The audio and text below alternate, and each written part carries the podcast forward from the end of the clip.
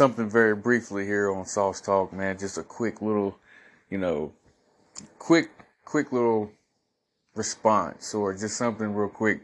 I got to hear Skip Bayless talk about um, last night and everything, and he had to do Undisputed by himself because I figured with the tweet that he made and the and the type of storm that he caused, I mean, Shannon Sharpe just tweeted one little thing and kept it moving. Like I said, Skip Bayless on my previous episode should have just kept it at that one tweet and left it at that. But now, Shannon Sharpe was like, I'm not coming on there with you. I'm not coming on there with you. And, and, and Skip had to do the show by himself. And I bet you that was pretty tough, especially knowing that why, you know what I'm saying, and him having to explain himself. And that, the first ten minutes of what I got to see, you know, it's humbling.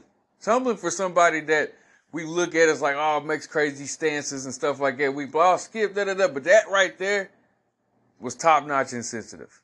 So it's like you got to climb yourself out of the hole. And I'm always a person where I don't want to condemn anybody. So, you know, with that being said, I mean, we'll see if he climbs out the hole or not. But he honestly should, um, should get a wake-up call. Honestly, man. Honestly. For sure. Skip Bayless should get a wake-up call in a sense of, like, maybe Shannon might not need to come back and probably get two new guys to just do it for, like, a month or something like that.